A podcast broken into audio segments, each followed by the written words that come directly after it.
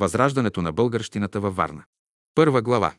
Село Николаевка и възраждането във Варна и Варненски окръг. Музейна сбирка, открита на 24 май 1977 година. Селото Хадърджа е преименувано на село Николаевка на името на главнокомандуващия руските войски през 1877-1878 година, Великия княз Николай Николаевич, брат на император Александър II. Войските на генерал Манзей на 7-ма Кавказска дивизия влизат в село Хадърджа вечерта на 2 февруари 1877 година след 40 км бавен преход в горите на Добруджа и непроходимата кал на полетата. Селените изпращат адрес до княза. Той дава съгласието си и изпраща 3000 гроша за селото. Селото се намира на 30 км северо-западно от град Варна. Още от турско време и сега е център на община.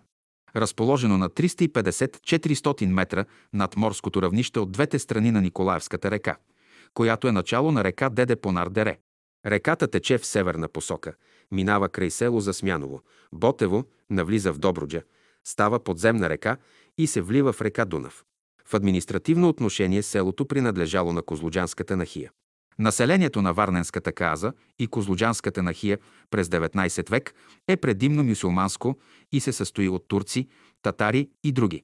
Турската колонизация и руско-турската война в по-късните столетия довеждат до почти пълното изчезване на старобългарското население. Част от него се влива в големия изселнически поток след 1828-1829 г. към северна Добруджа и Бесарабия. В следващите години тук се установяват преселници, главно от източно-балканските села Голица и Еркеч. Една група, водена от Атанас Георгиев, се заселила в село Хадърча, а друга част, водена от Кара Марин, тръгнала с руските войски на север и в Бесарабия основала село, което и сега се нарича Голица. Това ново население представлява и етническата основа на българското национално възраждане във Варненския край. Към средата на 19 век, когато в този край проблясват първите зари на национална пробуда, село Хадърча заема ръководна роля на подбудител и организатор на българщината във Варненско. Изключителната заслуга за това се пада на будния и предприемчив селски чурбаджия и голям родолюбец Атанас Георгиев. Роден в село Голица, Месенврийско, и получил според тогавашните понятия едно добро местно образование на български, гръцки и турски. Атанас Георгиев постъпил по време на руско-турската война през 1828-1829 година преводчик при русите, с които ходил чак до Одрин. След войната, след като баща му с много свои съселени напуснал Голица и се преселил и установил в Хадърча, тук дошъл и Атанас. Благодарение на своите знания и интелигентност – на своите връзки с турските и гръцките първенци във Варна и на покровителството, което оказвал на своите съселени. Сам се издигнал след смъртта на своя баща пред тях като най-влиятелният човек в селото и те го избират за селски мухтар, кмет, чурбаджия. Атанас Георгиев е бил рядко издигнат българин, който въпреки невежеството на своите съселени, сам и на свои разноски отворил в 1847 г. първото българско училище в селото си, което било и първото българско училище и във Варненско околие. За пръв български учител условил младия Константин Поп Дъновски от родопското село Читак. Младият учител, условен за 500 гроша и храна, започва работа с 10-15 ученика в килера на чурбаджи Атанасовата къща. След училището, Чурбаджи, чурбаджията нас убедил своите съселени да открият и българска църква. През следващата година е построена специална сграда с две стаи. Едната е за училище, а другата е за църква. Но гръцките интриги спират строителството. Тогава чурбаджията нас отива във Варна и с турски големци издействува разрешение за продължаване на строежа. На 26 октомври 1854 г. в присъствието на много селени от съседните села Сградата е осветена от варненския митрополит Порфирий и пръв български свещеник става споменатият Константин Дановски. Започват и училищните занятия. През 1853 г. те са преустановени, тъй като е обявена Кримската война. През 1856 г. войната свършва и Константин Дъновски отново събира децата. На следващата година той е ръкоположен за свещеник. На негово място е назначен Петър Атанасов. През същата година е извикан и втори свещеник Иван Громов. Благодарение на тая родолюбива дейност на Атанаса Чурбаджи и поради слабостта и неорганизираността, още на варненските българи, на село Хадърче се паднало да заеме на първо време едно особено средишно положение в възродителните усилия на българите във Варненската околия. По такъв начин създаденото в Хадърче българско просветно национално огнище не е останало без влияние върху развитието изобщо на народните работи в областта. Атанас Чурбаджи се намира във връзка с български търговци във Варна. Константин Дъновски, който станал негов зет, се преместил във Варна, където внесъл високия български дух на своя тъст и, както сам казва, понякога по време на служба в гръцката църква произнасял Евангелието или някои ектени на славянски. Когато с акта на 3 април 1860 г. цариградските българи, начало с Иларион Макариополски, провъзгласили основаването на отделна самостойна българска църква, както в другите краища на България, така и във Варненска околия, българите се раздвижили и подкрепили тази инициатива. Забележително е, че не във Варна, където българите се чувствали още слаби и неорганизирани, а в село Хадърче било свикано за целта на 21 май 1860 г. По споразумение между дядо Атанаса и варненските български първенци, едно събрание от представители на българите във Варненско, а именно от селата Девня Козлуджа, Хасърджик, Карач, Юшенли, Кумлуджа, Суджаскьой, Гевреклер, Гюндоглу, Чатмата и Коюджук, на което било решено, че се отказват от тук нататък от цариградската гръцка патриаршия и нейните владици и признават за свое върховно началство новата българска църква в Цариград, начало с Иларион Макариополски. Това решение, подписано от всички представители първенци, придружено от особено писмо на варненските българи, било изпратено в Цариград на Макариополски с покана да посети и обиколи Варненско. По такъв начин село Хадърче заело едно особено средишно положение във Варненската околия. На следната година в Хадърче на едно ново събрание на селата във Варненско този забележителен българин, Атанас Чурбаджи, бил избран за представител на Варненско по народните работи в Цариград. Той заминал за там, където останал като такъв на свои разноски до своята смърт.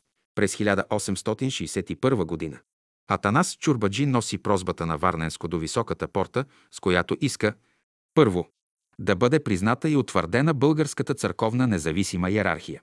Второ, да позволи, щото българското духовно началство, заедно с българските представители, да уреди църковните дела на българските епархии. Тази прозба е подписана и подпечатана от първенците на селата Капаклии, Хадърча, Гюндогло, Гевреклер, Чатмата и Козлуджа. В Цариград престоял 4 години и издействувал назначаването на двама свои съселени за свещеници и в околните села. След четири дълги години борби за църковната свобода на нашия народ, той е бележит българин починал в 1865 г. в Цариград и е погребан в гробницата Егри Капу. Близките му искали да пренесат тленните му останки в селото, но била донесена само над гробната плоча, която си бил приготвил приживе. Забележителни са думите му, които той казал в Цариград при уреждане на църковните работи. Няма да си отида от тук, докато не видя български владици да се опътят за българско. Надгробната плоча се намира в църковния двор върху гроба на неговия внук Атанас Златев, който е бил убит от турците в Ботевската гора. След Петър Атанасов, учител става Курти Добрев и двамата от същото село. Последният по професия Баджия, като едновременно упражнява занаята си и учи 10 ученика. Заедно с това изпълнява и длъжността селски писар. Примитивната обстановка на това училище го доближава твърде много до характера на църковната килия. Учениците са сядали на възглавници, донесени от къщи, и пишели на коляно. Стаята била малка и тъмна. В следващите години към 1866-1868 година тук работят Иванчо, а след него до 1871 година Андон Хаджи Матеев. Те очевидно в нищо не променят атмосферата на училището, поради което някои недоволни ученици го напускат и отиват да се учат в село Юшенли. Същите ученици изпращат на 31 май 1871 г. писмо до Варненската община, което показва състоянието на обучението и изобщо изостаналостта на местното училище. След 1871 г. в селото учителствува Стефан Колчов от Железник, Стара Загора, който получава заплата от 3000 гроша и храна от селените. По негово време нараства броят на учениците. 116 момчета и 17 момичета.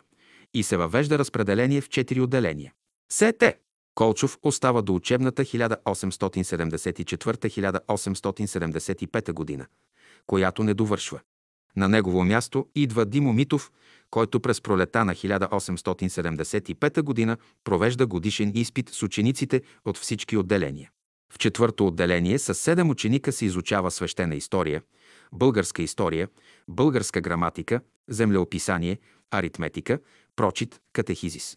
Изпитът става само върху свещена история, българска история, землеописание и завършва много добре. В трето отделение 17 ученици са изпитвани по катехизис, прочит и аритметика. Във второ отделение 19 ученици по прочит и числа, а в първо 60 също по прочит и числа от 1 до 1000. Димо Митов получава заплата от 2200 гроша. Същият учител остава вероятно и през следващите учебни години до началото на освободителните войни. Заедно с завареното турско население през 1874 г. село Хадърча наброява 163 къщи, от които 41 турски, 114 български и 8 цигански. По същото време българите достигат до 140 семейства, 800 жители. Селото се нарича Николаевка от 1877 година. Прекръстено било на името на княз Николай Николаевич, главнокомандващ руските войски, трети син на Николай I и по-малък брат на цар Александър II. Преименуването станало в чест на руските войски, които били на бивак близо до селото. Селените изпратили писмо до княза, който им отговорил положително на желанието им и подарил на селото 3000 гроша. Основни поминъци на селото са били земеделието и овцевътството. Занаятите в Николаевка са задоволявали нуждите на местното население. Един от добре развитите занаяти е било терзийството. Юни 1977 г. село Николаевка съставила Стефанова, село Николаевка. По времето на Иван Славов, заместник-председател в село Хадърджа, Николаевка. Втора глава. Атанас Чурбаджи, Хадърджалията. Атанас Георгиев, в Учиджи Оглу се е родил в село Гулица, Новоселска околия, Варненски окръг, около 1805 година. Баща му Георги, когато гърците наричали Йоргаки, бил един от по-първите селени в село Голица и имал силно желание към учението, обаче нямало в селото им училище, нито пък наблизо някъде, а само в ближното село Еркеч. Енорийски свещеник, отец Михаил имал няколко селски момчета, които учил в къщата си и при него завел дядо Георги сина си Атанаса да го учи. Отец Михаил бил един добродушен човек и единственият български свещеник в тия балкански села и при всичко, че той имал работа по енорията си, но пак успявал да учи няколкото деца на ден по час-два. Той не учил децата лятно време, а само зимно. Атанас ходил наред две зими да се учи при отец Михаил и се научил да прочита и пише просто, както и да пее някои черковни песни, тропари. Това не задоволило дяда Георгия и пожелал да изучи сина си Атанаса и на гръцки, затова и отишъл в град Мисемврия, та намерил място, гдето да седи син му и да ходи е гръцкото училище да се учи. Тук е разстояние на две години. Атанас се научил да чете и пише на гръцки. Не стигало само това, а трябвало и турски да се научи Атанас, за която цел той ходил при един ходжа Ефенди, когато условил баща му и в същото време, когато са учил гръцки, той се научил и турски да прочита. Настанали размирни години и Атанас трябвало да се прибере село при родителите си. През 1820-1921 година, във време на гръцката завера по преследванията от страна на турското правителство, първенците гърци не се оставили на мира и българските първенци, както в градовете, така и в селата, и е тия случаи, трябвало да пострадат някои хора от големите български села Еркеч и Гулица. Отец Михаил – заедно с няколко и още селски първенци, биле вързани и закарани в град Мисемврия при Пашата и затворени, а тая същата участ била постигнала и дяда Георги от село Гупица. Присъдата била изпълнявана твърде скоро и виновниците ги хвърляли е морето или пък обесвали. Докато отиде дядо Георгия затвора, присъдата за отца Михаила и други гръцки свещеници и миряни била решена и те, отец Михаил и дядо Георги, Едвам, що са се видели, и първият бил откаран и заедно с други, хвърлен в морето. За добра чест дядо Георги се отървал, заедно с други, и той го отдавал това на Божието провидение. Настанало едно много бурно време, силен дъжд град, с много светкавици и гърмежи, оплашиле пашата, и той казал, Баашладам калан християн ларан джан ларана. Харизвам на останалите християни душите И така отпуснали всичките затворени, между които бил и дядо Георги. След усмиряването на гръцката завера, всеки тръгнал по работата си, обаче не било за дълго време. През 1827-1828 година, като се отворила руско-турската война и русите преминали Дунава, всичките села са развалиле и хората отишле по Балканите. Същото направиле и селата Голица и Аркеч, и те, макар и да са всред Балкана, но пак се развалили и до свършването на войната скитали са по горите. След подписването на Одринския мир, всичките хора тръгнали за в селата си. Някои си са преселили в други села, а някои даже и в Русия. Дядо Георги не е останал в Гулица, а заедно с някои свои съселени преминали къде Варненско и се заселили в село Хадърча, сега Николаевка, гдето имали там свои роднини, преселени от по-преди. Като си наредил дядо Георги работата, намислил, че е време вече да ожени сина си Атанаса и това е и направил. След 5-6 годишен спокоен живот дядо Георги се поминал и син му вече останал да гледа и управлява сам домашната си работа. Атанас, като грамотен в селото, скоро добил уважение от своите съселени българи и турци и захванали вече да го викат за всякаква селска работа и да взимат неговото мнение. Той с честото си отивание в град Варна – Запознал се в скоро время и с турските и с гръцките първенци и агаларци, и с малкото българи търговци, които са биле в това време там. Селото Хадърджа отстои около 4 часа от град Варна, а 2 часа до село Везирли Козлуджа, Варненски окръг, което беше в турско време каза с Мюдюрин и хадърчени там отивали за разни разправи.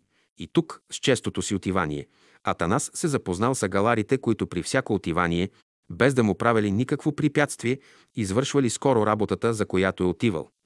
А това обстоятелство повдигало честа на Атанаса, когато в скоро време избрали за селски мухтарин, чурбаджия, и гдето да отиде, вдигали го, слагали го. Атанас чурбаджи хадърчелията. Като добил първенство, Атанас, той вече помислил да отвори училище в селото си и за тая цел той, освен дето говорил тук, там частно на съселените си но повикал цяло село на общо събрание и ги оговорвал да си направят едно здание, хем да се черкуват, хем да си учат децата. Населените се виждало това нещо, като че не ще може да се осъществи и стояли хладнокръвно. Обаче Атанас намерил средство да ги убеди. Той захванал да търси даскал за селото и желанието му било изпълнено. Някой си момък Константин Дъновски, родом от село Устово, а Хачелебийско бил дошел във Варненско да търси място да стане учител и като се срещнал в град Варна с него, Атанас Чурбаджи влязал в пазарлък и на свой щет условил и завел го в селото. Сега трябваше помещение и на това намерил Атанас Чурбаджи леснината. Накарал разтребиле, замазали заницата, стая или килер, гдето се турят къшни дреболи за ядение. И там млади учител събрал 10-15 деца, та ги учал. Селените с любопитство отивали да гледат и слушат как се учат децата да четат и пишат и захванало да им се харесва, когато зели децата да сричат и позаписват и още да пеят църковни песни, тропари. Атанас Чурбаджи вече разбрал, че селените са готови да го послушат. Повикал ги на събрание и едногласно решили да си построят училище и параклис, в който да се черкуват. Било в 1847 година, като условил Атанас Чурбаджи даскал Константина за 500 гроша. 500 гроша и да го храни, а училището захванали да строят на следующата година. Като се чуло обаче, че се строи в село Хадърче едно здание, което щяло да бъде и за църква, и за училище, дошла заповед от Варна да не работят майсторите и Атанас Чурбаджи в този случай трябвало да отиде в града, да се срещне с големците, да им разправи работата и да си изкара зданието. Говорело се, че в тая работа имало малко гръцка интрига – но дядо Атанас успял да убеди правителството да проводи една комисия, която да отиде на мястото да направи оглед на постройката и да се свърши работата. Така и станало. Отишла комисията, видяла какво се строи и кръстиле зданието папа заяви. Попска къща, защото имало един комин. Комисията си заминала, зданието се почнало пак и си изкарало половината църква, половината училище, което здание стои и днес и е цялото църква, а училище имат вече и старо и ново. Когато свърши лезданието, дядо Атанас вече захванал да работи и пред владиката Порфирий, и пред пашата, за да се издейства царски ферман за църквата, та да се освети. И това желание на дяда Атанаса се изпълнило. Ферман се издал и на 1851 година. 26 октомври бил повикан гръцки владика от Варна, който осветил църквата, в името на свети Атанасий Александрийски при стичението на много народ от околните села. На дяда Атанаса му дошло на ум да си търсят вече и свещеник българин, защото досегашният им бил грък и за такъв повикали свещеника Ивана Громов, родом от Беброво, който им свещенодействувал до преди 7-8 години. Селото Хадържа се уредило вече и трябвало да успява и да става пример на околните села, обаче на всичко това побъркало Кримската война. Цяла Добруджа развалили, тъй околните села до Николаевска Хадърча, но това последното не се развалило, защото Атанас Чурбаджи отишел при пашата във Варна, молил му се и той проводил в село Хадърче един бюлюк, отделение редовна войска, която пазила селото до края на войната. И така дядо Атанас със своето влияние направил едно добро на селото си, за което му са вечно признателни хадърчени. След Кримската война на дядо Атанас му си искало да бъде учителя Константин свещеник, понеже той му бил станал вече изет и, с съгласието на селените, го препоръчали на владиката Порфирий, който го приел на драго сърце, понеже познавал лично учителя Константина и го ръкоположил за свещеник на село Хадърча, та станали двама свещеници, които обикаляли много околни български села. Обаче младият поп Константин не стоял много време в село, защото владиката го повикал в град Варна и му дал енория при църквата Света Богородица. Дядо Атанас намерил случай да възбуди българщината във Варна чрез зетя си и действително успял. Священик Константин захванал в църквата да се обажда по-славянски, кое да каже Евангелие, кое е ектения. И това се понравило на варненските българи, които се черкували в гръцките църкви, но от друга страна на гърците не им идяло добре и най- Сетне въпросът се решил. Константин си дал оставката и станал български священик през 1858-1859 година. В този случай варненските българи захванали да се сгрупират, съставили си община и намислили да си купят някоя къща, за да им служи и за училище, и за параклис, и за такава намериле и купиле на чуждо име на някого си Кюркчи Коста, който е още жив, една къща на Чингене Махлеси, на която в горния етаж да се учат децата, а в долния да се построи параклис, в който да е черкуват варненските българи. След като купиле тая къща, условили си варненци първи български учител някого си Константина Рабаджиев, а долния етаж на къщата започнали да преустройват за параклис в името на свети архангел Михаил, но гърците силно възпрепятствали на това свято начинание посредством турското правителство. В този случай вече захванала се открита борба между българи и гърци в град Варна и дядо Атанас вече се готвел да замине на свое издивение за Цариград по църковния въпрос, който е бил в това време в своя разгар. Преди да замина обаче дядо Атанас решил със споразумение с варненските първенци българи Хаджирали, Сава Георгиевич, Христов, Андрей Хастърджиев, Климентов, Тюлев, Андон Нидялков, Кюркчи Коста, Георги Попов и други, да направи едно събрание в село Хадърче от първенците на околните села, в което да им съобщи за църковния въпрос, че е вече в своето крепко зачало и че всички села трябва да се откажат рете гръцкия владика и патриаршията, па така да замине. Това събрание е станало на 21 март 1860 г., на което присъствали пратеници от първенците на следующите села. Девня, Козлуджа, Хасарджик, Карач, Юшенли, Ботево, Кумлуджа, Крумово, Сужискюй, Гевреклер, Гюндолдо Чатмита и Куюджук, в което събрание председателствувал дядо Атанас Георгиев и писар им бил поп Константин, гдето се държал приблизително следующият протокол. Днес, на 21 март 1860 г., ние, удолоподписаните първенци и старейшини от селата, събрани да размислиме по църковният въпрос и по примера на нашите цари градски българи, от днес нататък ние се отказваме от гръцката патриаршия и нейните изпроводени владици и занапред нашите свещеници да споменуват в божествената служба името на българския свещеноначалник Макариополска го господин Илариона в Цариград и всичките черковни работи като завенчевание, вула и други в негово име да се издават. За всичко горе казано се подчиняваме. Село Хадърча, 21 март 1860 година. Следват подписите. Председател Атанас Георгиев секретар, свещеник Константин Дъновски, дядо Дука от село Девня, дядо Коси и Ефендито Стоян от село Козлудже, дядо Серю и дядо Димитър от село Карач, дядо Байко от село Хасърджик, дядо Атанас и Кел Михап от село Юшенли, дядо Демир от село Кумлудже, дядо Бою от село Суджискюи, дядо Злати от село Гевреклер, Дядо Хаджи Дойчо от село Гюндойдо. Дядо Боя от село Чатмата. Дядо Димитър от село Куюджук. Дядо Атанас съобщил това решение и на 24 юли същата година имало друго събрание, в което присъствали първенци и от околните градове – Провадия, Добрич и Бълчик, които едногласно приели държания в село Хадърча протокол и упълномощила дяда Атанаса да отиде в Цариград, което той решил и да говори от името на всичките българи на Варненския санджак. В това събрание се решило и още да моли правителството, за да позволи във Варна да се отвори българско училище и българска църква, на които и ферманите да се издадат.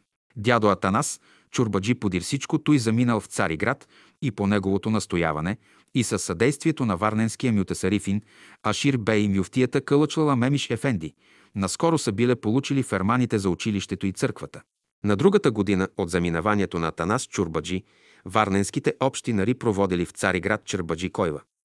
Зед Димитър от град Балчик, да го ръкоположи негово високо преосвещенство Макариополски Иларион за свещеник, защото тогава ще ли да повярват хората, че имаме български владика, който ръкополага свещеници, и така речени Димитър отишъл и се върнал свещеник, който варненски гръцки владика наклеветил пред правителството по внушение на цариградския патриарх и решило се да се изпроводи поп Димитър под стража в Цариград. Но той при заминаването си за Цариград телеграфирал на Бенедето, че се присъединява към Българската униатска църква и така, като пристигнал в Цариград, посрещнали го двама гавази на скелета и го отвели направо в Българската униатска община, дето останал свещеник до следующата година. Поп Димитър се върнал във Варна, отишел при гръцкия владика. Искал прошка и бил упростен и проводен в Бълчик като енорийски свещеник под ведомството на гръцката патриаршия, по което си и поминал. Дядо Атанас, чурбаджи, след толкова трудове за българската църковна независимост, оставил своите кости в Цариград в гробищата на Егри Капу, като предал Богу дух на 20 юли 1865 г. Вечна е му памет. Град Варна, 18 март 1896 г. Иконом Иван Радов. Памятник година първа, книжка 7, 1896 г. Трета глава. До благоговени свещеник отца и Иван Радов, иконом в град Варна. По времето на черковния ни въпрос, когато от всички наши по-главни градове изпращаха представители в Цариград, тогава градът Варна, като беше със слаба българска община, едва ли можеше да поддържа свой представител в Цариград. На представителите се плащаше ежемесечно по 2-3 хиляди гроша и то с години, но намери се от варненските села. Именно от село Хадърджи един за чудо родолюбив българин, селенин дядо Атанас, който, избран от Варненско, прие да иди за представител на свои разноски в Цариград. Тук, доколкото помня, дядо Атанас стоя 6 години и там си умря, без да бе честит да дочака решението на въпроса. Нашите тогивашни вестници не знаеха как да се изхвалят пред света с този достоуважаван старец. Целият български народ произнасяше с възторг неговото име, а днес почти забравен. Моля вас, които сте близо до това село, потрудете се да поизпитате, доколкото ви е възможно, нещо из неговия живот по неговия подвиг в Цариград, за да му направим една кратка поне биографийка, за да не се забравят подобни високо заслуживши наши хора, които безкорисно са ратували за доброто на съотечествениците си. Уредник Блъсков. Памятник, година първа, 1895 година. Четвърта глава. Атанас Георгиев. Той е бил много добър приятел на вице-консула Рачински. С него е пропътувал цяла източна България, за да събират сведения за българското население. За да избягнат подозренията на турските власти, те са пътували като търговци, които купуват вълна. Атанас си имал постоянни сношения с варненските дейци. Братия Георгиевич, свещеник Константин Дановски, господин и Стоянчо Хаджи Иванов, Ангел Георгиев и други. Той е присъствал на събранията им, когато се разгледвали и решавали разни въпроси по въздигането на българщината. Атанас се е родил в село Голица около 1805 година. Баща му Георги бил един от по-първите селени в село Голица и имал силно желание към учението. Прадедите на Георги произхождат от Призренско, откъдето са се преселили в село Гулица. В ближното село Еркеч енорийски свещеник Михаил имал няколко селски момчета, които учал в къщата си. При него завел дядо Георги сина си Атанаса да го учи. Отец Михаил бил единствения български свещеник в тия балкански села.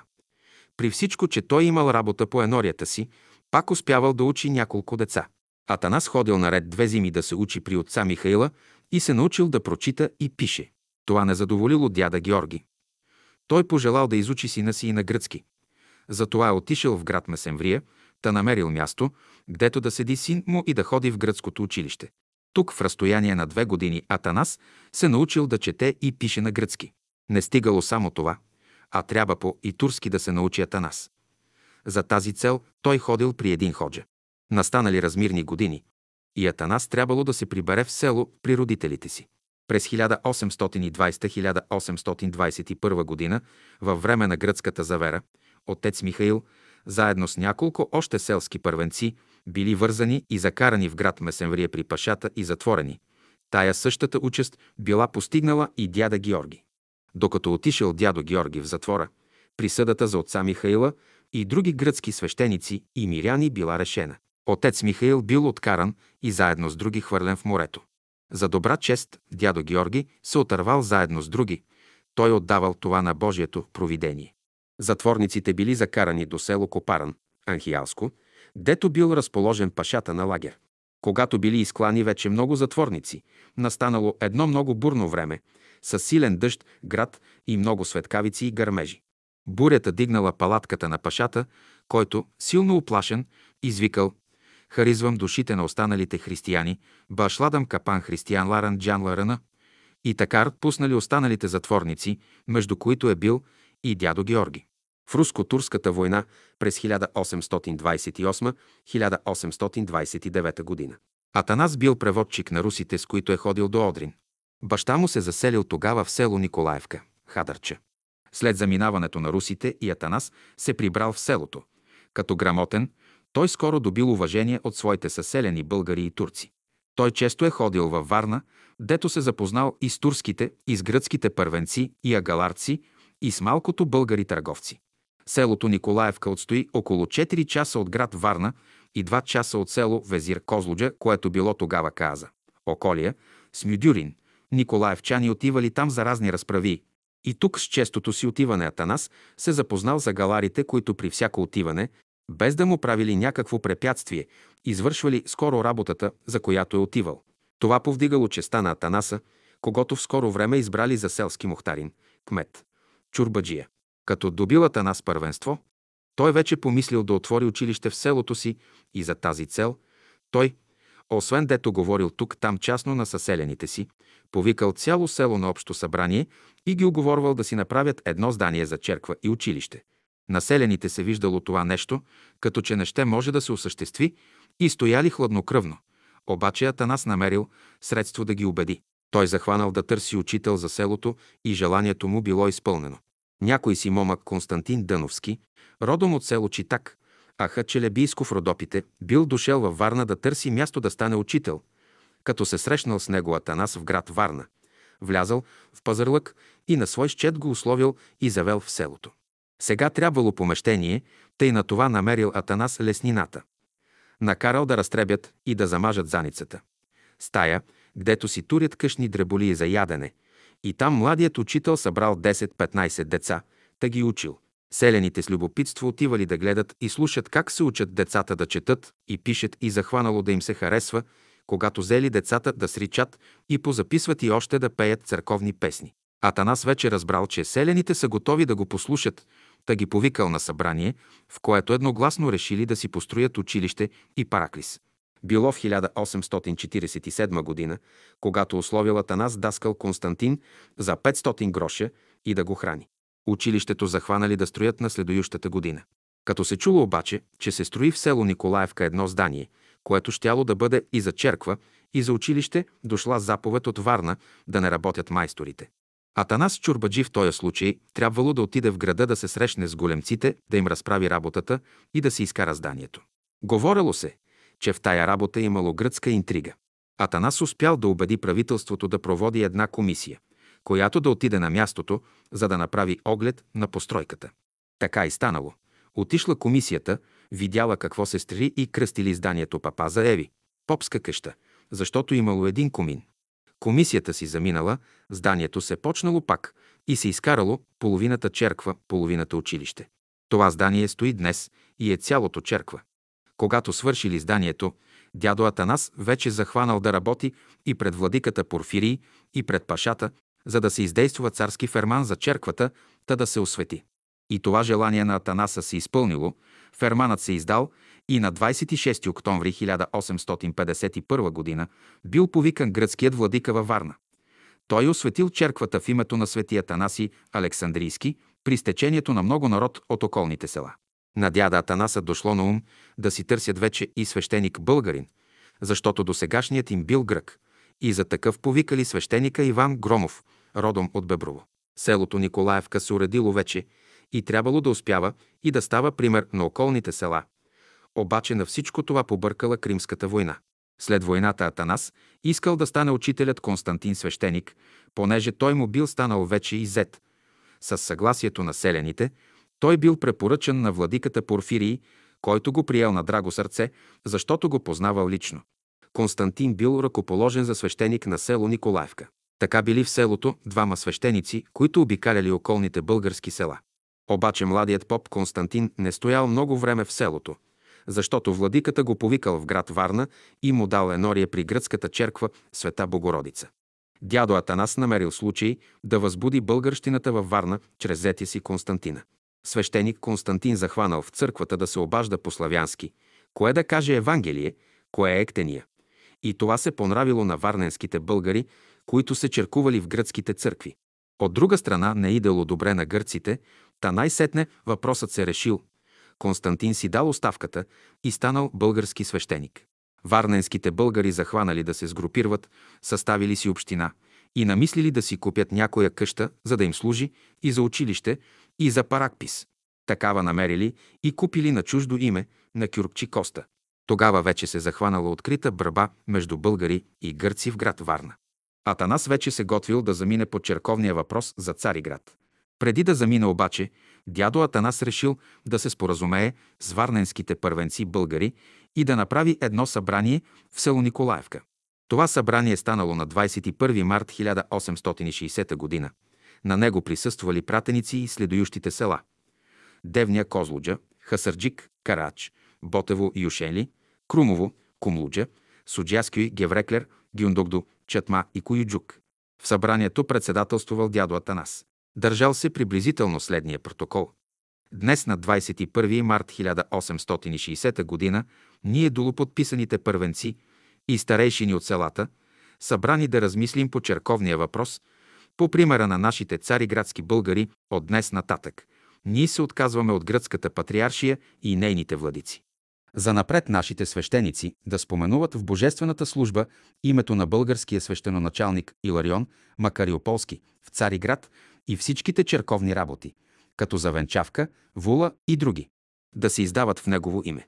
За всичко горе казано се подчиняваме. Село Николаевка, 21 март 1860 г. Следват подписите. Председател Атанас Георгиев.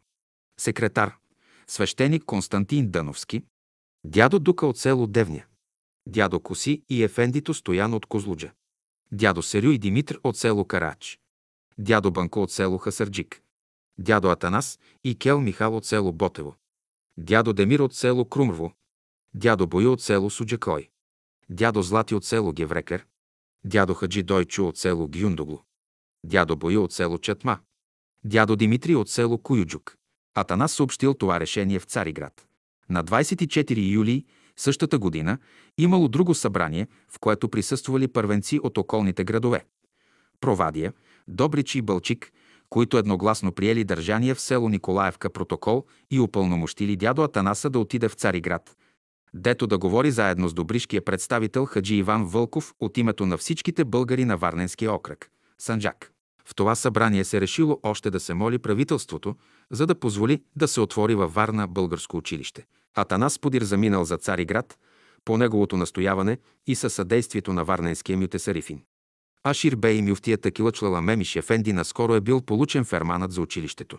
Атанас след толкова трудове за българската черковна независимост оставил своите кости в Цариград в гробищата на Егри, Капу, като предал Богу дух на 20 юли 1865 г. Атанас стоял в Цариград 4 години на свои разноски. Поминал се по време на холерата. Той думал, додето не видя да се опътят български владици за българско, аз няма да си отида от тук. И наистина, той не си отиде, но и не доживя да види свършено до край светото народно дело и не дочака да се изпълни неговото пламенно желание. Роднините на Атанас имали намерение да донесат от Цариград останките му и да ги погребат в черковния двор на село Николаевка. Донесена била обаче само над гробната плоча, която е поставена върху гроба на един роднина на Атанас, който бил убит от разбойници. На горната страна на плочата са изобразени два ангела, държащи венец, и под тях човешки череп и две кости, положени на кръст. Върху плочата има надпис «Брате, благослови мужа, именуем Ага», следва извлечение от Светото Писание. Известия на Варненското археологическо дружество, книжка 4, 1911 година, пета глава. Родословието на Константин Дъновски, начални години, юношество и възмъжаване. Константин Дъновски е роден на 20 август 1830 г. в овчарската махал на село Читак, околия Ахачелебийска, окръг Гюмюрджински. По-късно е назовано Устово и заедно с село Райково през 1860 г. образуват град Смолен. Разположени са покрай Черна река, приток на река Арда. В древността Устово е заселено от тракийското племе Кайлалети. По-късно е завладяно от Рим. През 7 век е заселено от славянското племе Смолени. При хан Пресиян влиза в пределите на българската държава. През 1700 година населението е по-мухамеданчено и особено в 1720 година, когато в село Райково е смазана съпротивата на населението. През 1515 година султан Селим I подарява тази област на придворния си лекар Ахачелеби и носи неговото име столетие след това. През 17-18 век се засилват занаятите абаджийство, терзийство, бакарджийство. През 1845 г. е основано Бакарджийско и Калайджийско сдружение. През 1830 г. в Устово е открито килийно училище при черквата Свети Никола, където е имало и метох, а през 1845 г. и светско училище. Светогорски монаси са се грижили както да се учат децата на славянско писмо, така и за християнското им обучение. За един такъв монах си спомня Константин Дъновски, вероятно това е бил поп Григорко, който тогава престоява в Устово 1837-1838 година и до 1872 година. Като една година е бил в село Момчиловци. По-късно отива в Пловдив в гръцко училище и завършва основното си образование. После отива в Татар Пазарджик при известния български учител град Елена на име Никифор Хаджи Константинов Мудрун и се учи на старославянско писмо. Завръща се в родния си край Устово на 16 години. Става учител и започва да обучава децата на старославянско четмо. Това му спечелва врагове в лицето на гърците и гъркоманите. Така те го прогонват от Устово и той учителствува една година в село Горно Райково, близо до родното му място. Отново бива наклеветен от гъркоманите пред турските власти, че бунтува населението срещу султана и тамошният кадия го осъдил да бъде заровен втор. Майка му се чудела как да го спаси и накрая отишла при брата си за помощ, Юргаки Забилев. Той по това време е бил дошъл в Устово по работа във връзка със своя занаят – бакърджийството. Този занаят тогава, тачак до 1944 година, бил силно развит, защото от бакър мед се правили котли, тави за готвене, тигани, едни котли били за вода, а в други се готвело. Като тръгва за Варна, Юргаки взима със себе си своя племенник, сестрин син Константин. Той пък имал бакарджийски дюкян, където ковали медни съдове. Ден 17 декември 1847 година. Трябвало е да помага на Войчо си. Но нали е учил за учител, започнал да посещава в неделя и през празнични дни местната гръцка църква а богослужението се извършвало само на гръцки. Понеже имал хубав глас, пеел е хубаво на гръцки църковните песни, защото е знаел гръцки говоримо и писмено, то бил чут, видян и харесан от варненския гръцки митрополит Порфирий. Той го взел под свое покровителство до края на живота си. През същата тази година, 1847, Порфирий бил назначен за варненски митрополит, като преди това е бил преславски митрополит. Тук на 17 години завършва първия етап от живота му. Имало е възможност да бъде претопен от гърцизма. Но тук съдбата му го среща Сатанас Чурбаджи Георгиев от село Хадърджа, който дошъл във Варна да търси учител за своето училище, което построил и за което е трябвало учител, който да знае и да преподава на старославянски и български язик.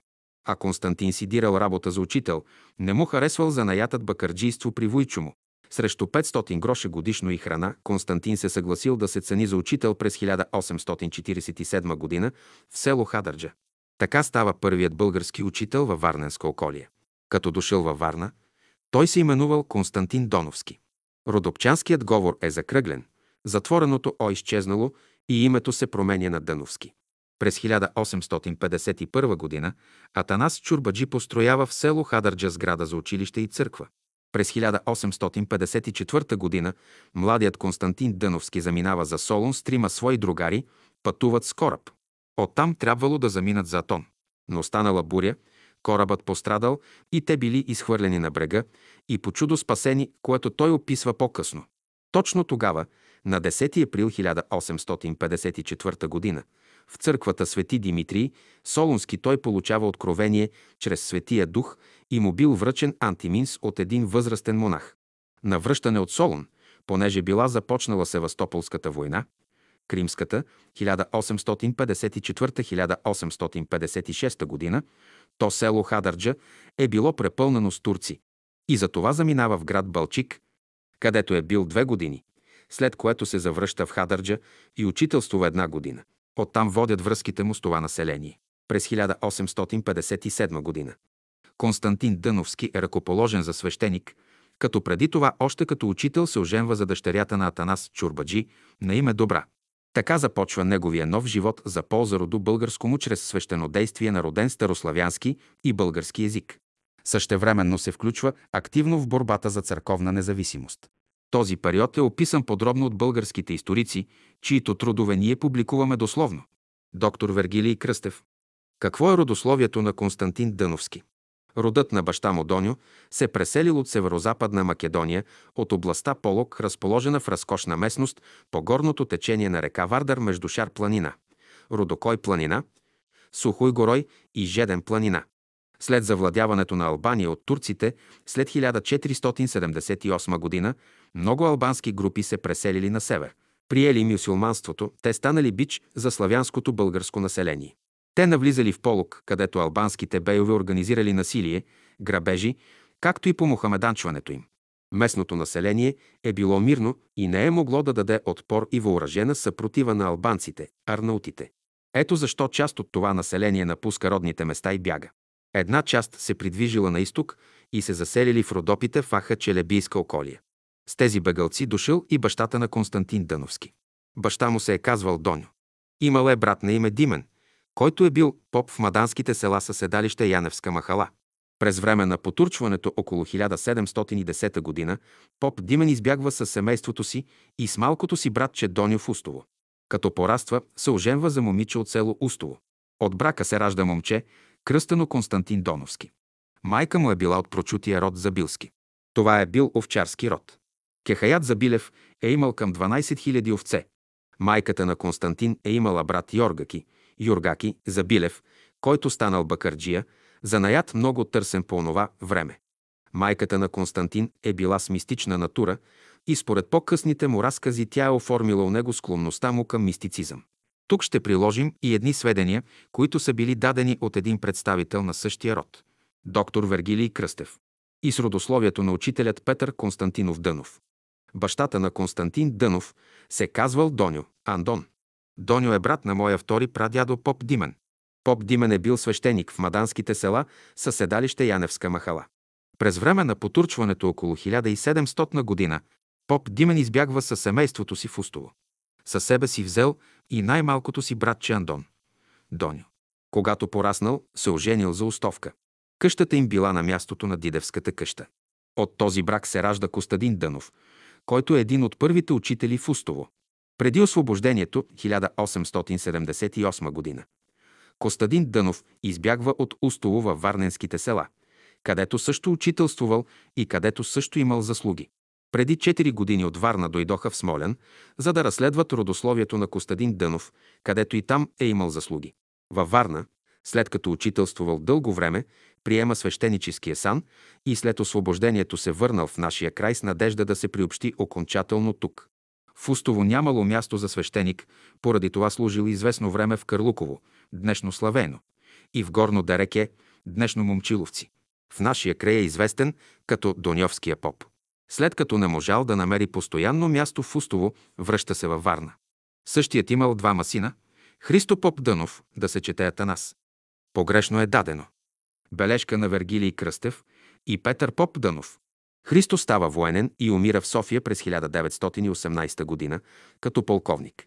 Петър, както е известно, основава Бялото братство в България. През 1916 г. с баща ми бяхме в София и гостувахме на Петър Дънов.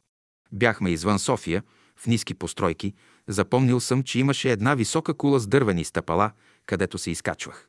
Той бе по-възрастен от баща ми, който е роден през 1865 година.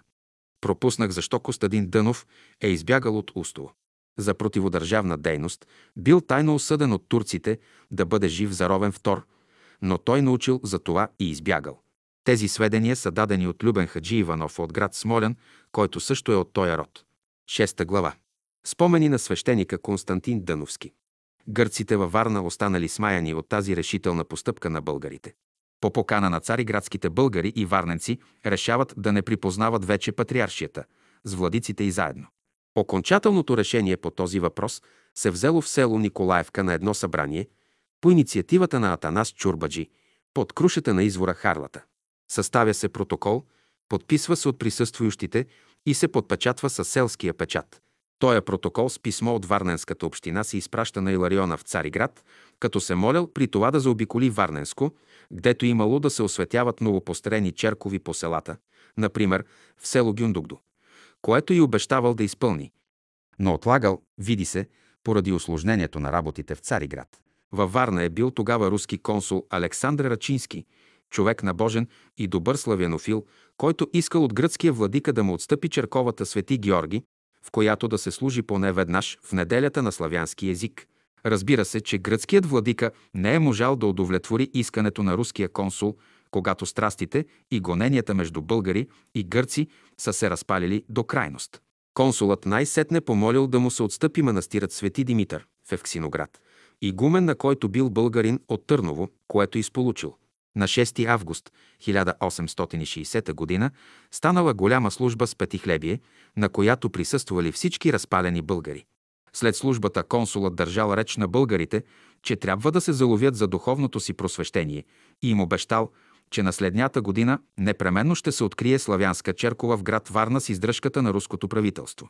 Консулът искал от по-видните българи да обмислят въпроса за откриването на българско училище. Единодушно се решава да се открие училище и веднага се събрали на 6 август 1860 г. помощи за издръжката му. Най-големи суми са записали следните лица и еснафите. Яромонах Теодоси и гумен на манастиря Свети Димитър – 2000 лева. Атанас Чурбаджи от село Николаевско – 1000 лева. Стоянчо Хаджи Иванов – 1000 лева.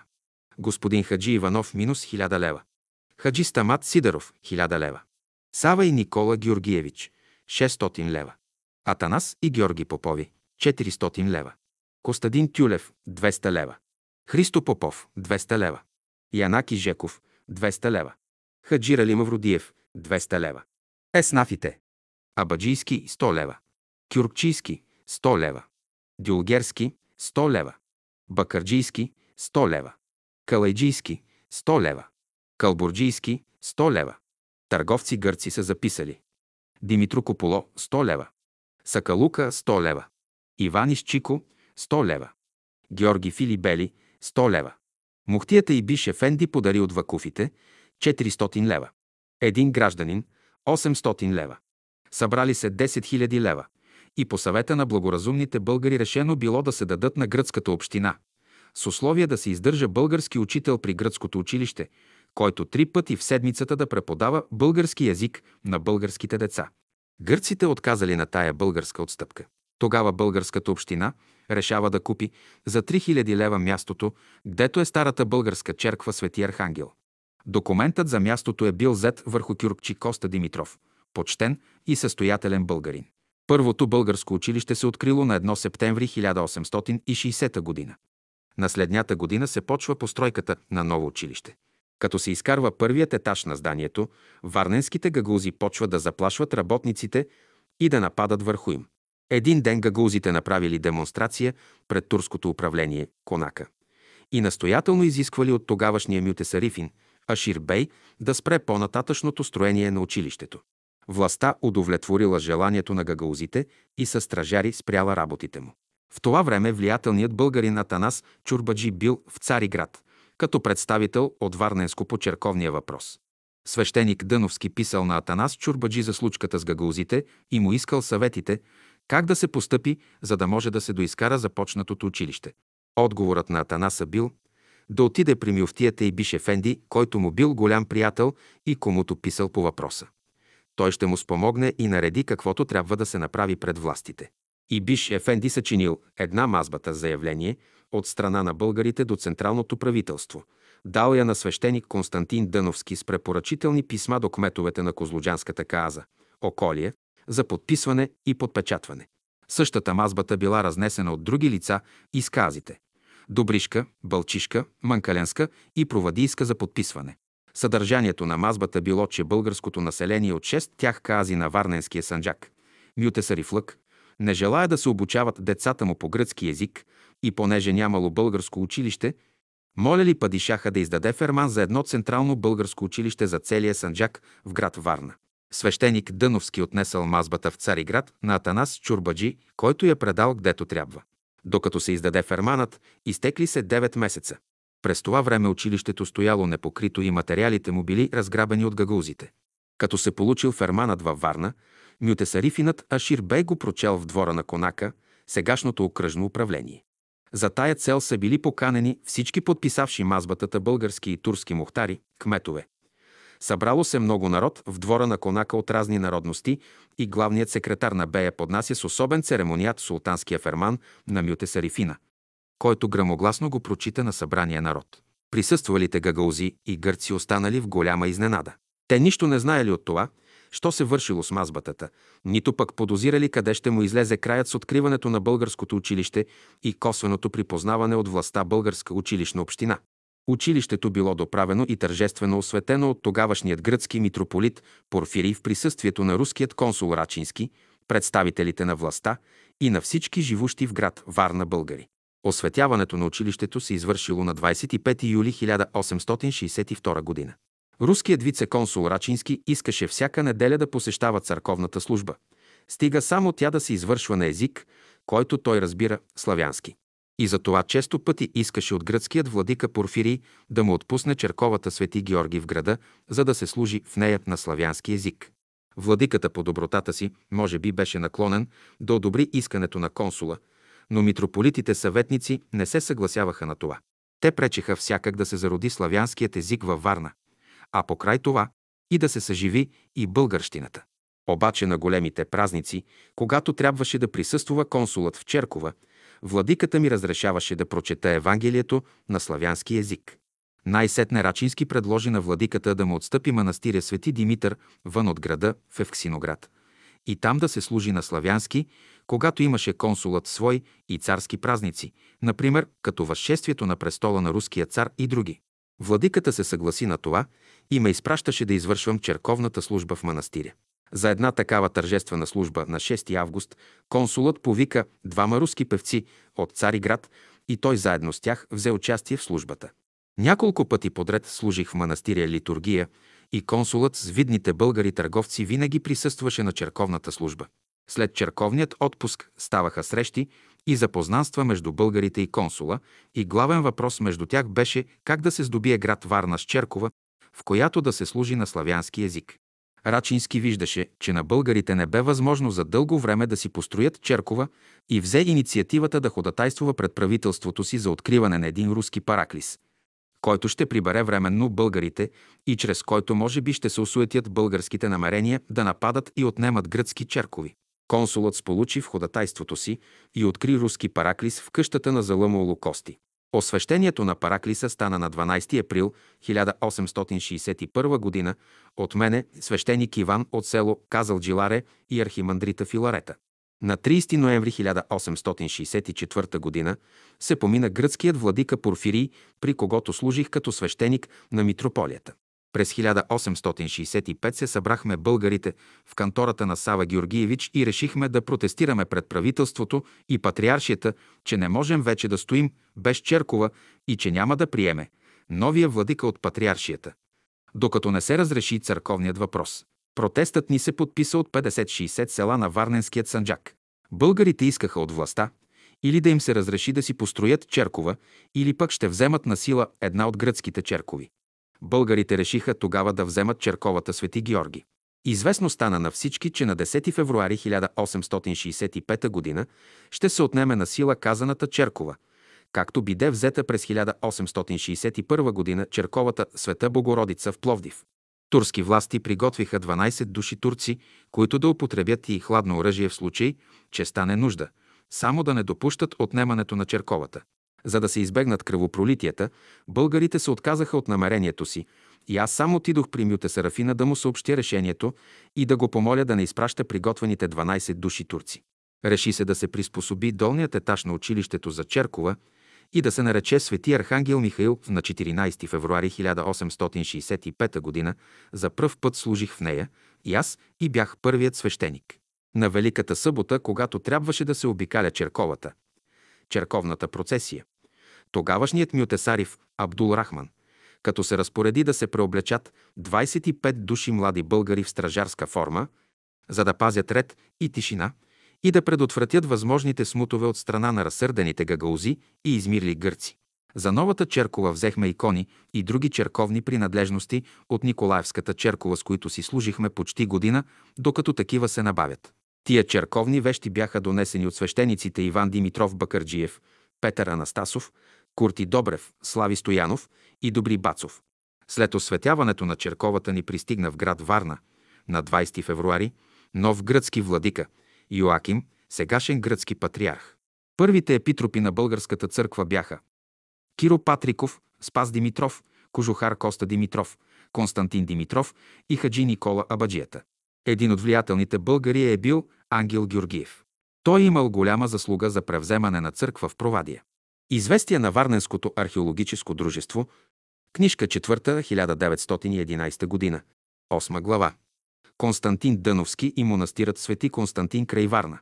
На 11 км североизточно от Варна се намира морското летовище, тъй нареченият монастир Свети Константин, с малка църквица, в която има източник – Аязмо. Кога е бил той основан, не съществуват точни данни. Преданието говори, че той е основан в началото на 18 век. До това заключение дохаждаме от надписа на най-старата храмова икона в иконостаса, която представлява свети цар Константин и света царица Елена в цял ръст, художествена византийска живопис, които са облечени в златни царски сакос и порфира. Монастирът е силно пострадал през руско-турската война в 1828-1829 г. и бил съвършено разрушен преди още Варна да е била превзета от руските войски. Възобновяването на монастира след неговото разрушение се дължи на двамата братя и ермонаси Теодоси и Агапи Кантарджиеви – българи, родом от Велико Търново, с доброволни пожертвования на жителите от Варненската околия в един период от 30 години. Макар, че монастирът е бил под ведомството на гръцкия митрополит, Иеромонах Теодосий е извършвал богослужението на славянски език. Само на големи празници или когато се случвало да има в монастира някой влиятелен грък от Варна, тогава богослужението се извършвало на гръцки език от същия. Данните за възобновяването на манастира от двамата братя Теодоси и Агапии, както и за по-нататъчната му съдба относно управляването на монастира с имотите му до смъртта на поменатите братя ермонаси. 1867-1868 година. Както и след тях намираме във Варненски вестник, броеве 6 и 8 от 1880 година, в статията под заглавие Монастирите Свети Димитър и Свети Константин и Елена при град Варна.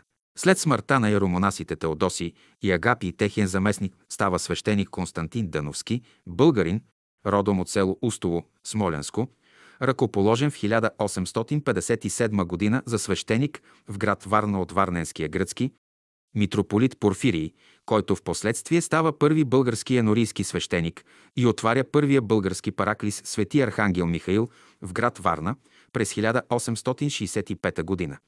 Като поел управлението на монастира, той положил грижи и изразходвал материални средства за неговото подобрение. Обаче гръцката община е влязла в спор с него, вследствие на което той завел дело. От списание Духовна култура, брой 77, 1937 година.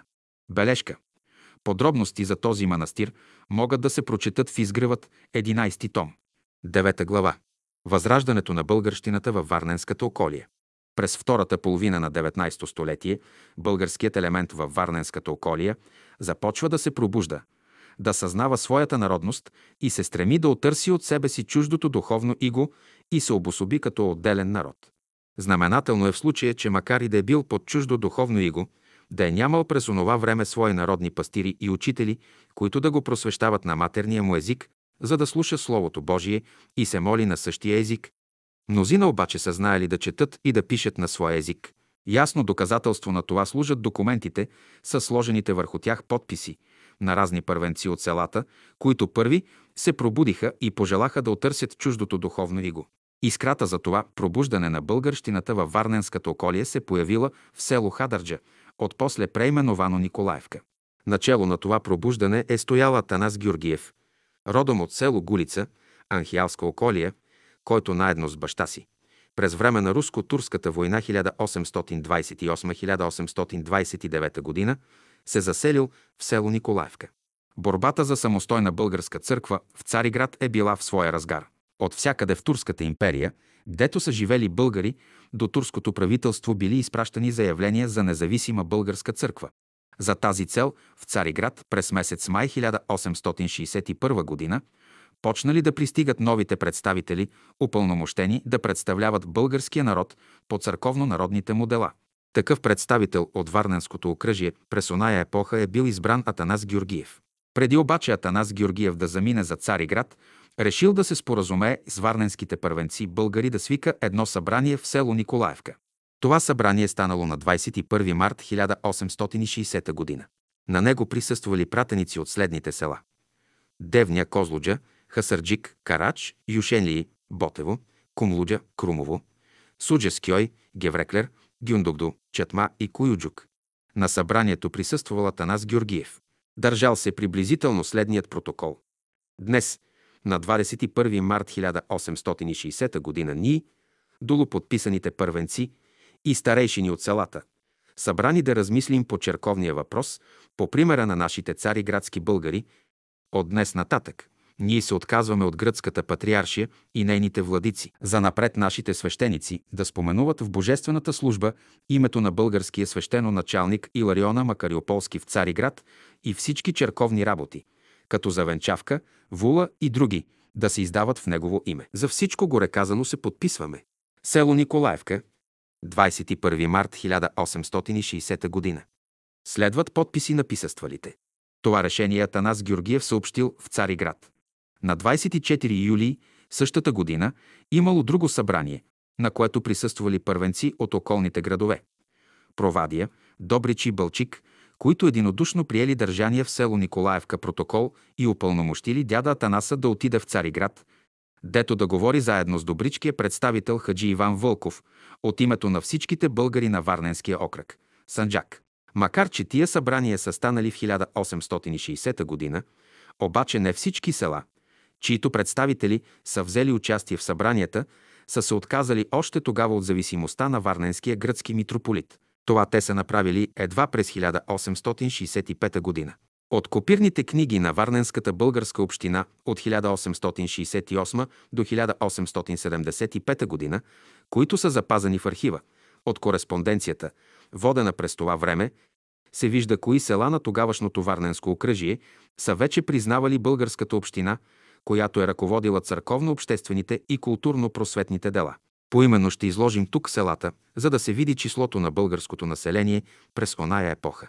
Като се има предвид това голямо число на села във Варненската епархия с чисто българско население през епохата на нашето възраждане, лесно се обяснява защо цариградската патриаршия при назначаването на Иоакима за Варненски митрополит в началото на 1865 г. е отправила своето послание до християните на епархията на два езика – гръцки и български. Но народният дух за стремеж към матерния език и обособяването в отделна българска народност на населението в горните села тъкмо през това време се е намирал в стихията си да се бори с чуждото духовно иго. И тази му борба се увенчава на 28 февруари 1870 г. с пълен успех.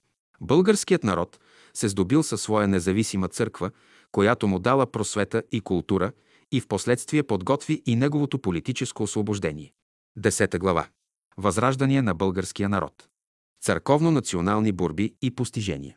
Отдавна вече народните водачи в Цариград чувствували и изтъквали пред своите съотечественици в провинцията необходимостта от изпращане представители в Цариград от всички български епархии, които съвместно с цариградските да действуват с по голяма тяжест пред правителството за задоволяване на българското искане за независима църква. Така в 1859 г.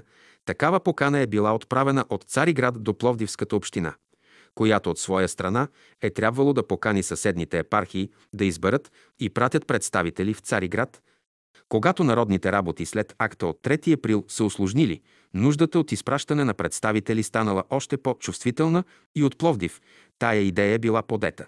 Един след друг в Цариград почнали да пристигат представители от цяла България така че през май и юни се явили 30 такива, снабдени с пълномощия и с особени прошения до правителството, в които българските градове и общини потвърждавали своето отричане от патриаршията и присъединението си към Българската независима църква в Цариград, протестирали против нейните 15 точки и ги отхвърляли, като молили султана да утвърди и признае Българската независима църква. По-рано, отколкото в Бургас, се раздвижил българският елемент в другия най-голям наш черноморски крайбрежен център – Варна. Поддържан от гърчеещите се гагузи, тук гърцизма е бил силен, обаче само в града. Епархията е била почти само българска. Обаче и в града българският елемент се засилил чрез постоянния приток отвън. Икономическият подем привлякал тук предприемчиви българи-балканци, търговци, занаятчии и работници, които донесли и своя дух на национална еманципация. Още дълго преди 1860 г. в село Хадърджа, в Добрич и Провадия българският дух се разбудил и чрез училището. Дейността на славянофила руски консул Александър Рачински във Варна принесла в това направление също своето. Но след 3 април 1860 г. варненските българи дигнали глава и на 11 май образували отделна своя българска община, начало с Рали Хаджи Мавридов, Хаджи Стамат Сидоров, Хаджи Иванов, братя Георгиевич, Христо Груев, Яни Прагматаров и Михайлов, която открила и българско училище. Българите от Варненската епархия се присъединили също към новата българска църква в Цариград и през 1861 г. изпратили за свой представител в Цариград чурбаджията от село Хадърджа, Атанас Георгиев, който останал там като такъв до 1865 г., когато заболял и умрял от холера. Доктор Петър Ников. Възраждане на българския народ. Църковно-национални борби и постижения. Издание Страшимир Славчев. София, 1929 година. 11 глава. Българското възраждане във Варна и Варненско. Варненските българи могли да бъдат доволни със своята победа, която им донесла едно официално признание на тяхната национална обособеност, както от страна на властта, така и от страна на Варненската гръцка митрополия, чийто началник сам осветил училището. Ако се има предвид състоянието на българщината във Варна до 1860 г., подавена от гърцизма, безпомощна и лишена от свой народностен облик, трябва да се признае, че успехът е бил от грамадно морално и практическо знание. С откриването и закрепването на първото българско училище във Варна, варненските българи за пръв път след столетие добили в ново време един външен израз на своята национална обособеност. Това е било първият етап на националното организуване на варненските българи. Първият голям успех давал криле и тласкал към нови придобивки. Още в 1863 г. варненските българи се носили с идеята да си построят и отделна българска църква и да се обособят и от гръцкото духовенство. Обаче прави впечатление, че те не бързат да слагат ребром всички въпроси и да искат всичко наведнъж, а вървят на етапи. Те поддържат връзките си с гръцкото духовенство и не бързат да ги скъсат съвсем. Трябва да се изтъкне тук, че тия самуки, практици български търговци проявиха по-голямо разбиране за еволюцията и здравото историческо развитие, отколкото многоучените адвокати и държавници на България в най-ново време, които не схващайки и не марайки за нуждите на еволюцията, докараха небивали в историята катастрофи за българския народ. Варненските българи поставяли въпросите един по един. Те закрепвали придобитите позиции и после пристъпвали по-нататък. Училището им се развивало добре. В 1870 г. във Варна било построено, осветено и открито българско читалище. Варненските българи участвали вече в националните прояви и събития в Цариград във връзка с църковната борба. Знаем, че във Варненско, селата Хадърджа, Балчик, Добрич и други са отказали от патриаршията и признали Лариона Макариополски. Също и град Варна изпратила аналогично писмо до последния. Варненско изпраща в Цариград в 1861 г. също представител по народните работи, Атанаса Чурбаджи, и за тая цел отправя една знаменита прозба до високата порта, с която иска. Първо, да бъде призната и утвърдена българската църковна независима иерархия. Второ, да позволи, щото българското духовно началство, заедно с българските представители, да уреди църковните дела на българските епархии. Тая просба е подписана и подпечатана от първенците на Варна, на село Капакли, село Хадърджа, село Гюндук село Гевреклер, село Чатмата и село Козлуджа. Той е исторически документ, гласи така. Вероподаните България, жители от Варненската окружност, вземат смелост да подносят настоящата си покорна жалба пред високославното правителство на Негово царско величество милостиви си господар и цар Султана, за когото непрестанно ся Богу молят да го поживи и укрепи. Български народ, в църковно отношение подчинен на управлението на високото гръцко духовенство, има зла чест да види себе си докаран до крайно наравенно и веществено разорение, за да осъществи властолюбивити и користолюбивити си помисли гръцкото духовенство, допуща си най-недостойни и безстидни постъпки. В име на вярата огнетява разновидно, съблича народа и съсипва му благосъстоянието за общи и вред на държавата, с гонения язика ни в церквите и в училищата и по къщите с гонения народността ни и с изтребление всичко народно. То под име на просвещение, налагани посилно своят язик, сили ся да ни прелива с това, с което не сме и карани из път, който води към цел, несъобразна с нашити поданически длъжности. Гръцкото духовенство, като не познава язика ни, не само, че не е способно да ни даде нужната храна, както го иска вярата ни, но още на място всяко слово за утешение то се е между народа ни раздори, а най-повиче ни обезчестява и клевети. Далеч от да изпълнява свещените си звания, да укреплява народа в поданническите му длъжности и, както го иска вярата, да превързва сърцата ни по-стегнато за престола, то проповядва и словом и делом омраза към правителството, пред което от друга страна кове различни лъжи и клевети против народа.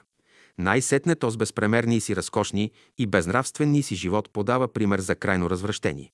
Български народ, след толкова си безполезни жалби от как ся обеди за неизправност, та на закоренелото възлини гръцко духовенство, в желанието си да пази чисто вярата си, която е православна, та да предпази от съвременна гибел народност, тъй язика си да бъде, както го желая, верен поданник на царското правителство а не рая на гръцки народ, чрез гръцката патриаршия и отхвърли на основни и вече железни ярем.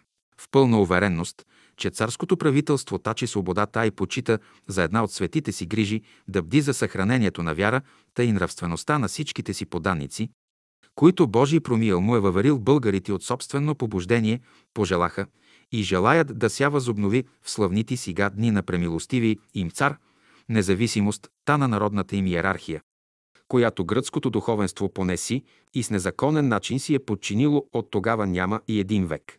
Български народ, като има свои свещени и духовни лица, достойни да изпълняват свещеното назначение на епископи, няма никаква нужда да притича до гръцки епископи или до други чужденци и духовенството при българската в Цариград църква.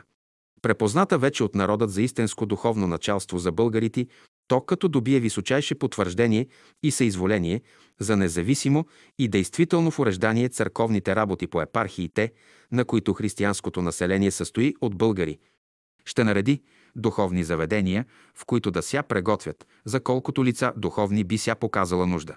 В несъмнена вяра на прогласните хати Хумаю на великодушни обещания, които подават правдина за еднакви милости на всички поддаданически народи подчинени под скиптра на Негово царско величество вероподаннити, никак ако и да не ся съмняват, че правителство в благотворно, то си внимание от оглабено изпита и оцени праведните им невинни желания, представени толкова си пъти в многобройни жалби, ще ги освети с височайшието си съизволение да подари и на тяхната църква високо то си покровителство. Нецброжелатели обаче, някои като искат да ся ползват от висимото неизвестно положение на работите ни, не знаем с каква си цел, начнаха явно да ни проповядат друга идна вяра полагат с обещание за чуждо силно покровителство. Вероподаните подолу подписани българи в страха за лоши следствия от такава проповед, както за народа, така и за държавата за своя и подадани ческа длъжност почитат да преобразат в имя на всички си братия. Що живеят по окружност га Варненска да изпратят нарочно представител при царското правителство господин Атанаса Георгиева, за да изтълкува и представи опасното положение, в което са докарани и неминуема нужда за удовлетворение на невинните им желания, които са – първо да благоизволи царското правителство с височайшието си препознание и потвърждение да освети независимостта на иерархията на българския народ, като на народ особен по происхождение, по язик и по нрави, и да утвърди за духовно началство на българската иераршия духовенството пред българската в Цариград църква, която вече цели народ препознава за такава и желая да го има свой представител пред царското правителство. Второ, да дозволи царското правителство, каквото българското духовно началство – спомогнато от представители, избрани от народа да уреди църковните работи и управление на епархиите, които на царско здраве населяват българи. Като поданници, на които верността и предаността е засвидетелствана с толкова си случаи, българите в желанието си да оценят съюза, който ги свързва за престола, имат смелост днес цели молби да хвърлят под подножието на престола с пълна уверенност, че царското правителство не ще даде престъп на клеветни внушения – които ся силят да ги отласнат от законното им правителство, то с височайшието си изволение върху правидните желания на покорните си поданници ще им подаде благоприятни случаи да покажат направо най-блистателно своята готовност да жертвуват и живот, и имот за престола на царското величество, за когото непрестанно ся Бого молят. 1861 година. Печат и подписи професор доктор Петър Ников. Българското възраждане във Варна и Варненско. Митрополит Йоаким и неговата кореспонденция. Ист. Българската академия на науките. София, придворна печатница, 1934 година. Иван Церов.